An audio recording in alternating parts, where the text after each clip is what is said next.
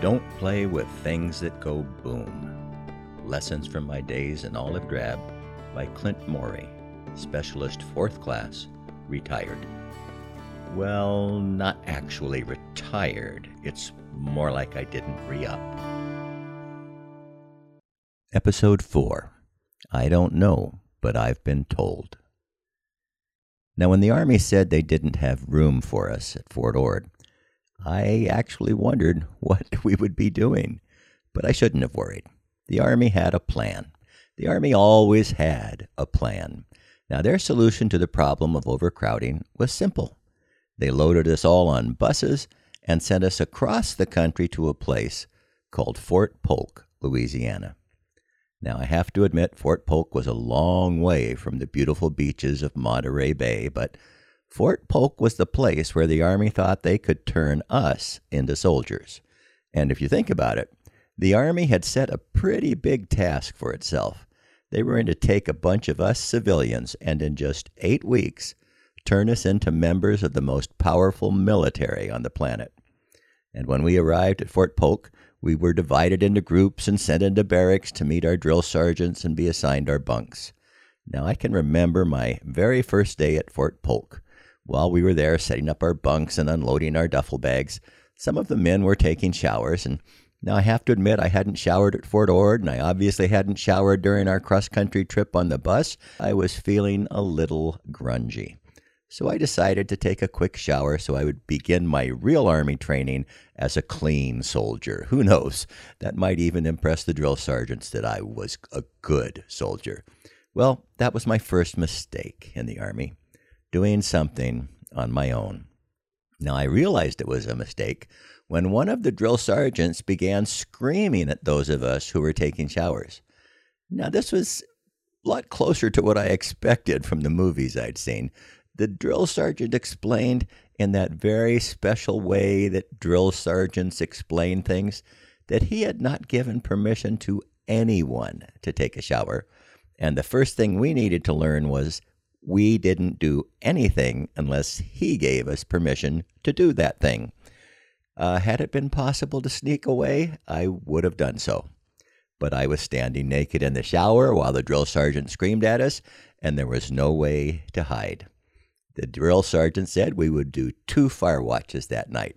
Now, I had no idea what a fire watch was, but I quickly found out. It was something along the lines of guard duty. So instead of getting eight hours of restful sleep in my new home, I spent two hours that night pacing the barracks floor. I didn't see any fires, which was good because the wooden barracks had been built before World War II and probably would have been consumed in seconds. But the next morning, the drill sergeant got us out of bed and ordered us to take showers the Army way. The showers were to take 90 seconds. 30 seconds to get wet. Step back so someone else could get wet. While the other person was getting wet, you had 30 seconds to soap up and scrub. And then you were given 30 seconds to step back under the shower and rinse off. And that was it. Now, it was obvious that all of us had a lot to learn.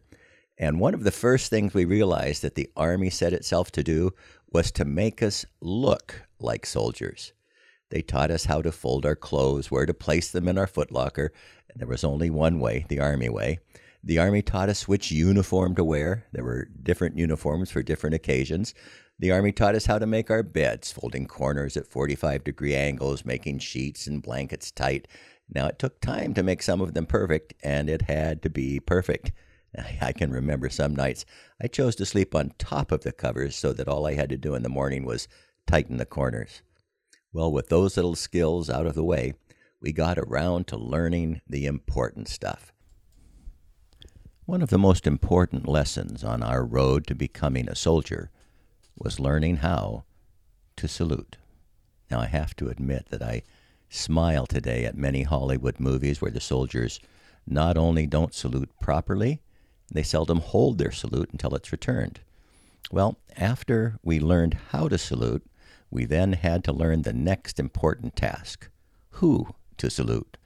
And we were to salute officers, but that meant we had to learn all the ranks and all the insignias so that we would know that A second lieutenant was lower than a lieutenant colonel, that kind of stuff.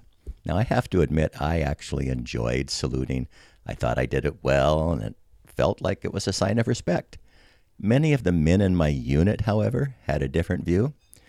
Some hated saluting, and if they were walking down the street and saw an officer coming their way, they would literally cross the street so they could avoid having to salute the officer. Now, there were also some others who were a bit more devious. If a group of them saw an officer coming their way on the sidewalk, they would purposely space themselves out in a straight line so that when the officer passed, he would have to salute and salute and salute and salute. They seemed to enjoy that. Of course, they were smart enough to know that you only really tried that on second lieutenants. We also had to learn the chain of command. Everyone from drill sergeant up to the President of the United States, we had to know who was important and where they stood in that chain. We had to know who we were supposed to obey, which, as recruits, was just about everyone who walked the face of the earth. Now, we also learned how to gather into what was called squad formation. We learned how to stand at attention. And yes, there's an army a way to stand at attention. We learned how to stand at ease and how to be dismissed from a group. We learned how to turn left face, right face, about face. Now, that may sound silly to you, and I grant you it's not rocket science, but there is an army way to turn. In fact, once I was assigned to help a group of about, I think it was four or five guys who were having difficulty learning their left face and right face. Uh, so we practice and practice and practice until they mastered it. And like with saluting, when I watch a movie with a Hollywood soldier, I notice how the actors do an about face when they leave the presence of a superior officer. Few actors have the correct footwork. And then we marched. Lots and lots of marching. Now, I enjoyed marching. Perhaps it was from my junior high PE classes. I think our PE teachers were former Marines or something. But whatever. It wasn't just that I thought marching looked cool.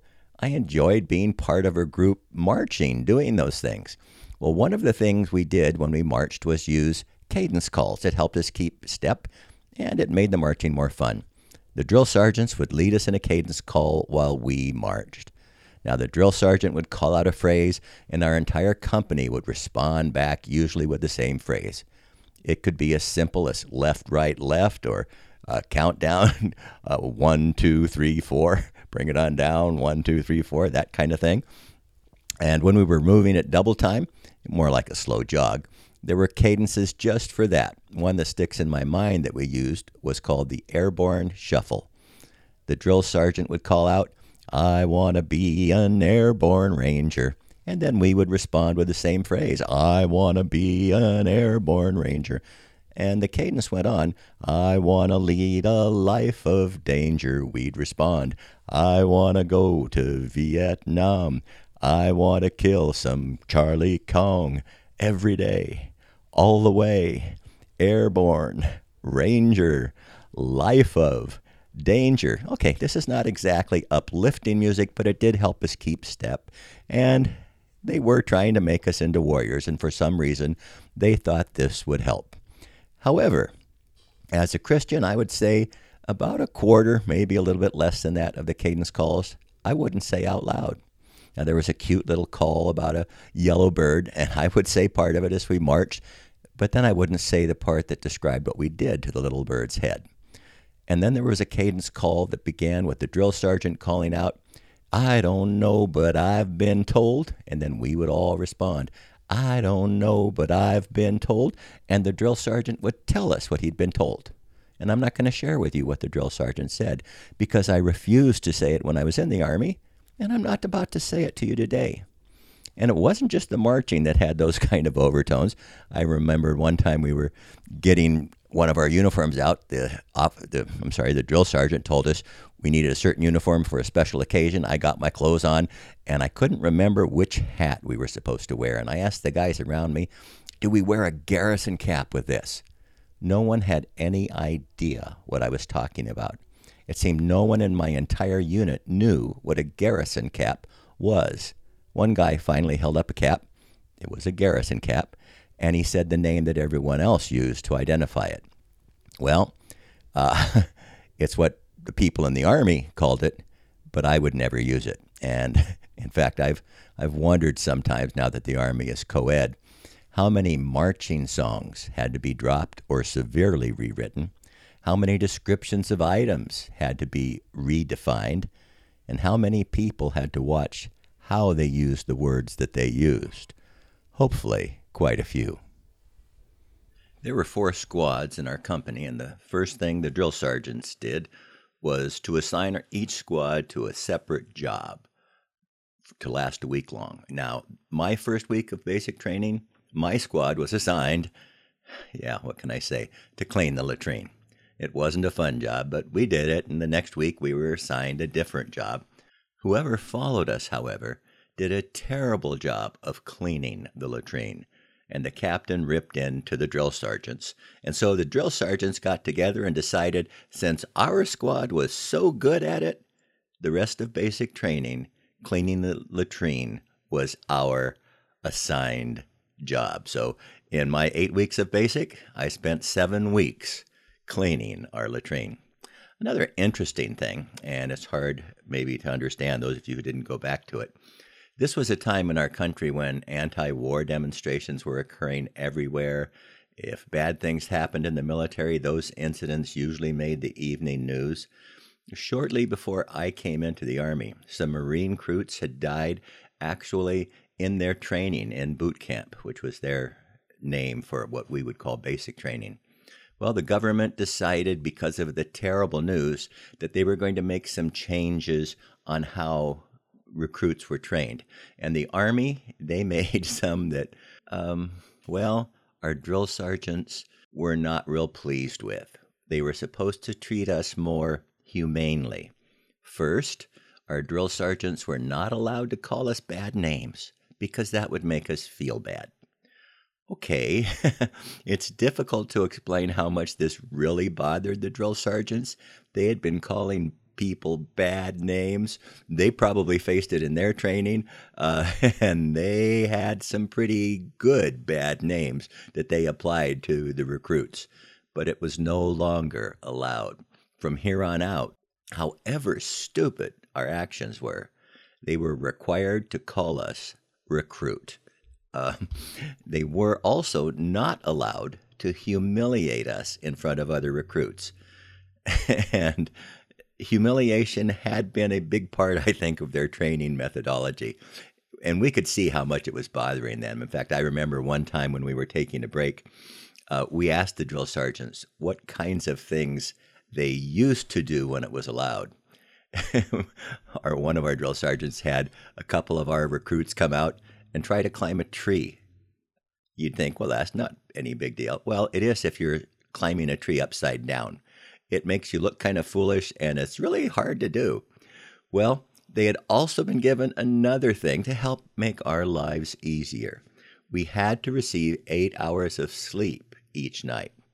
Now, I can remember a couple of times when the drill sergeant had us going to bed in the late afternoon, and we couldn't believe it. We were wondering why until it dawned on us the rule that we would be getting up at three in the morning to do some activity.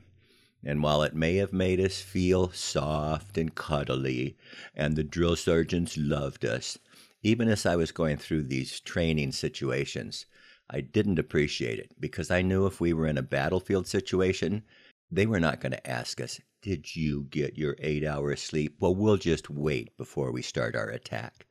Well, the drill sergeants had some other difficulties too. Our drill sergeants, and I don't know their background, but they tried to teach us the manual arms with our M16, but they had no idea how to do it with an M16. They had learned on an M14.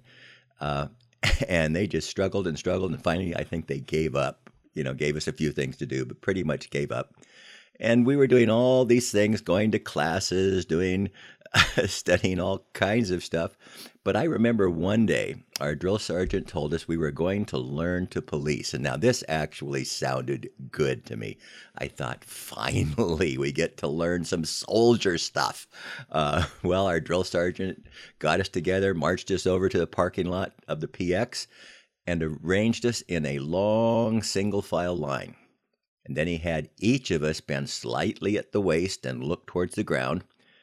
And then he had us walk slowly, step by step, across the parking lot.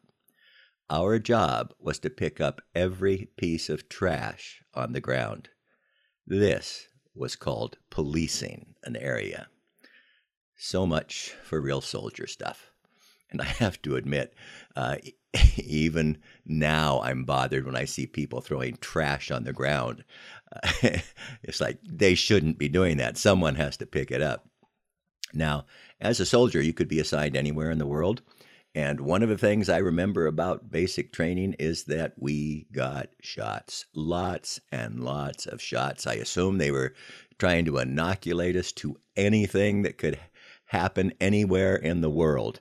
Usually we just marched up to the place where the shots were being given, formed in a line, and walked through the building. The medics, at least I assume they were medics, um, generally used the gun on us. And the gun let them do, instead of a single needle shot at a time, they might have several shots. They'd push this gun against your arm, pull the trigger, and boom, you'd get, I don't know, three, four, five shots at a time.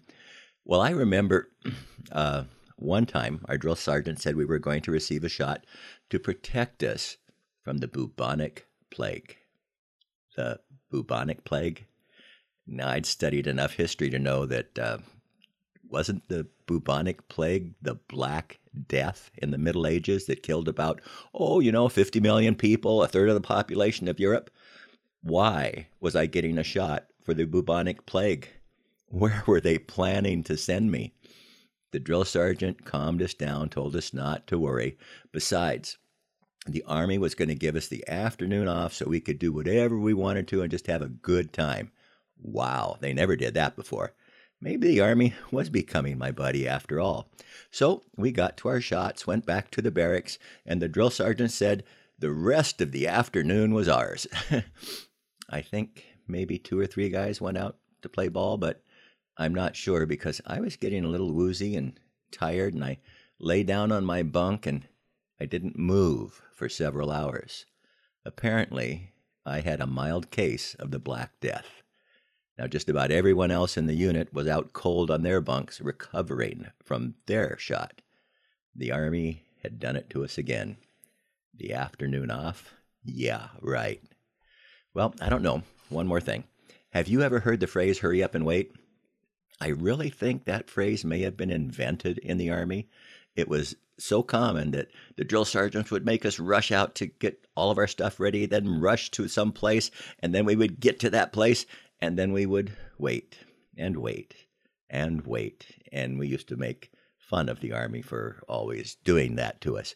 Well, one day I had been assigned to help out in the headquarters of our company, and I was in there one time when I saw a glimpse of how this might happen. I was at a desk. A phone call came in. I answered the phone. It was a call from the general, not him personally, but his staff, called and said the general was going to come visit tomorrow at 9 a.m. And I was to pass that message along to the captain. So I went to the captain and told the captain that the general had called and he was coming to visit at 9 a.m. You could see the panic in his face. The general, the head of the whole uh, Fort Polk, Louisiana, was going to come and look at us. The captain called the executive officer into his office. The executive officer was the first lieutenant, and I heard the captain explain very clearly that he wanted everyone in squad formation at 8:30 a.m. There was no way he was going to be late for the general. He ordered the first lieutenant 8:30 a.m. Then the first lieutenant came out and got to the master sergeant, who is kind of the highest enlisted ranking guy who kind of runs the nuts and bolts of the company. Well, he told the master sergeant, make sure that everyone is in squad formation at 8 a.m. He wanted to be certain not to get the captain mad at him for being late. And then I saw the master sergeant.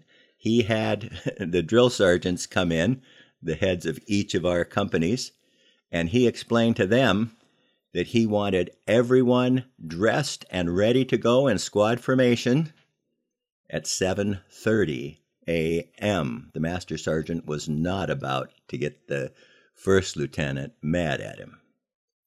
Well, I couldn't believe what I just saw, but it started to make sense. And that night I went to bed, woke up the next morning, and guess what our drill sergeant said?